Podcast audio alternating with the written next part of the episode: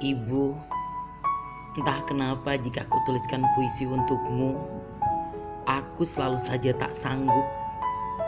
Seakan air mata ini tak sanggup kubendung.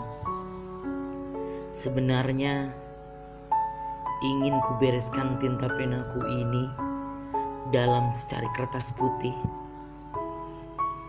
Lalu kubuat puisi untukmu, untuk menggambarkanmu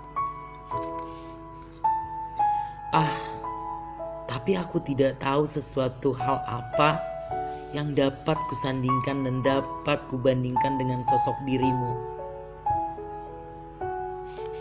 Ibu, aku pun sakit, sakit sekali.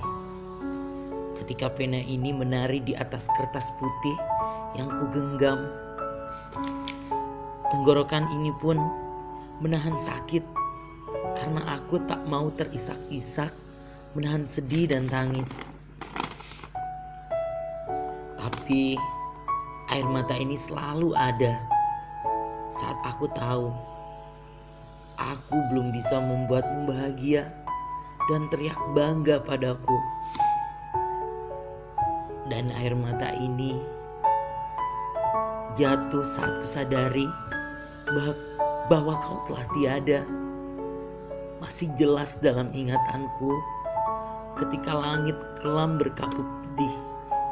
Tangis pecah bagai halilintar menyambar kalbu. Tubuhku lunglai tak berdaya saat melihatmu terbujur kaku terbungkus kain kapan itu. Ibu, ketahuilah Jantungku seakan berhenti berdetak. Saat tubuh indahmu direbahkan dalam tanah, terkubur bersama waktu yang telah berhenti berdetik.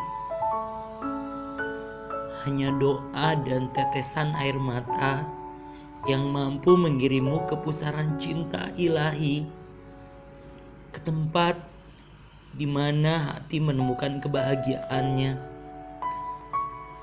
ke tempat di mana manusia menyebutnya surga ilahi. Ibu, terima kasih atas kasih sayangmu. Terima kasih atas perjuanganmu. Terima kasih atas perhatianmu. Terima kasih atas tiap tetesan keringat yang tercurah untukku. Terima kasih atas segala pengorbananmu.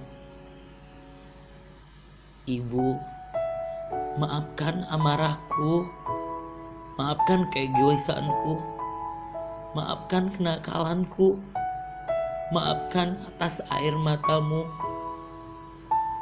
Ibu, engkau cahaya penerang dalam hidupku.